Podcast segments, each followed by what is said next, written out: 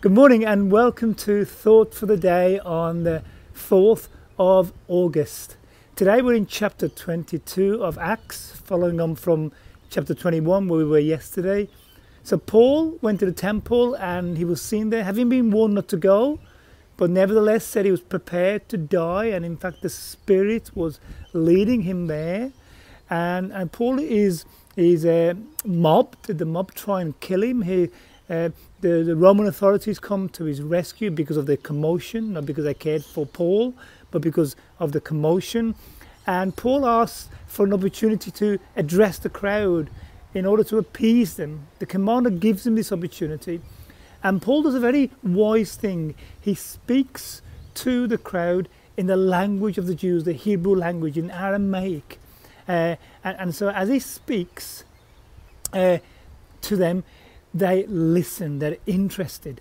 Uh, he's got their attention. It just, it reminds us, doesn't it, that we use wisdom, sensitivity in our evangelism when we engage in the world. There's to be some intelligence involved in what we do. So Paul gets their attention uh, by speaking in Aramaic, and they're listening to him now. And then notice what he does. He, he got this mob who want to kill him. Uh, because they're saying that he's spreading this uh, religion that denounces Moses. Okay, it's interesting that they should think he's doing that. It's because it's what he was doing. It's what we said previously. His emphasis moved from Mosaic law to the grace of Jesus Christ. Anyhow, notice uh, uh, how he addresses them and, and what he does with this crowd. He tells them his testimony. He explains how he came to faith, how he was a persecutor of the Jews, uh, not the Jews, of these Christians and this sect, and that he came to faith in Jesus through an encounter with Jesus, and he shares his testimony. And they listen for a while at least. And again, I think it's a reminder to us that we're just going to be picking up some uh, glimmers, you know, some gleaning, some truths as we go through this chapter, that our testimonies are powerful. We shouldn't be embarrassed about them. They don't have to be spectacular. I made a mistake once when I thought, when I was sharing my testimony, and I thought it wasn't very spectacular, so I spruced it up a bit, spiced it up, and and the guy then really came down heavy on me and suggested, you know, oh, you know, I'm just looking for these great experiences, and then I wish I just told him my testimony outright, which was more mundane. Anyhow, tell someone your testimony. Do it today. Share your testimony.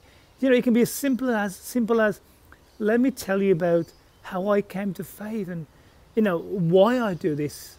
You know, just be normal, say some normal stuff and, and, share about how you came to faith. It doesn't have to be spectacular. Anyway, Paul does this and they listen to him until he mentions the Gentiles. Whatever you do, don't mention the wall. Remember uh, uh, uh, in Fawlty Towers, uh, I forget his name, it's not coming to mind now, uh, how John Cleese, uh, you know, and, and uh, in, in, in running in Basil, isn't he, isn't he Basil Fawlty, when he's running this hotel and they have a German stay and he can't help mentioning the war and everywhere he goes he's like, don't mention the war, but he's always doing it.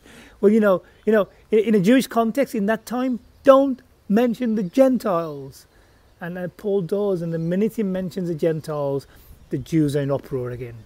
They don't want to hear about Gentile dogs coming to, to, to their religion and, and joining their faith in any sense of the word, even if it's this Christian sect.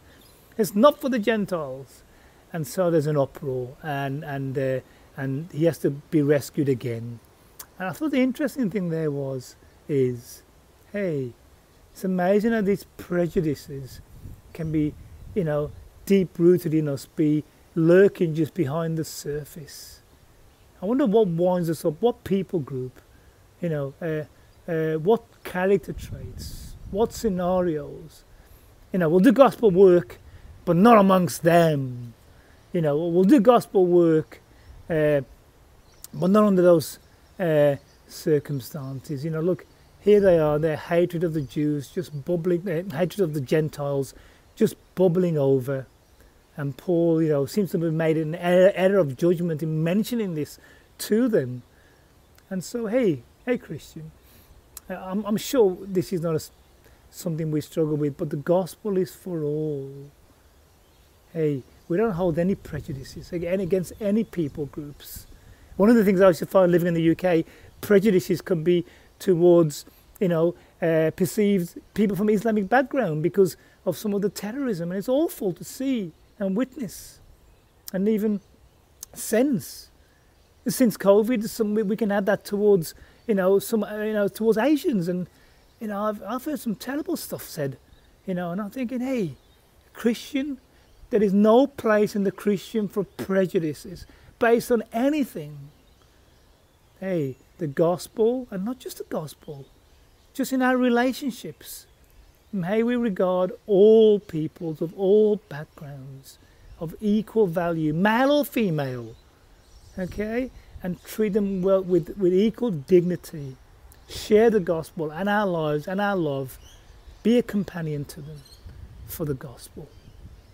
Anyway, uh, moving on. So Paul uh, is, is, is well, he's app- almost apprehended by the crowd, and he has to be, uh, uh, you know, taken back uh, out of this situation. And the commanders of the, the Romans, they want to flog him in order to find out exactly what's going on. You know, what a way to find out. You know, obviously they're going nowhere. Oh, we'll beat the living daylights out of him. He must be at fault. And so they want to flog him, they stretch him out. And Paul does something that you don't see him do earlier in chapter 16. What did he do in chapter 16 when they, when they flogged him, when they were about to flog him and beat him, when there was an uproar uh, in, in Philippi? Paul took it on the chin and he's thrown into jail. But here, as he's about to be flogged, he says, Hey, wait a minute. Do you realize I'm a Roman citizen? And boy, you don't touch a Roman citizen. And look, my time is finished, but simply here's the point. I've said this before in chapter 16. Sometimes we take it on the chin for the gospel, okay? We put up with dirt, we put up with rubbish. Sometimes we do that. We put up with terrible things, you know, in church life or work life or home life or whatever. But sometimes, like chapter 22 reveals, you know, when we say for the gospel's sake, no, no, this is not right, and I'm not just going to turn the other cheek. I'm not just going to take this. This is an abuse of, of law or of our human rights or whatever. And no, this will not, you will not get away with this. Sometimes, Christian, we have to stand up for what is right. Sometimes with the gospel, we just take it in the chin. I got to go. God bless you. The Lord give you grace and wisdom.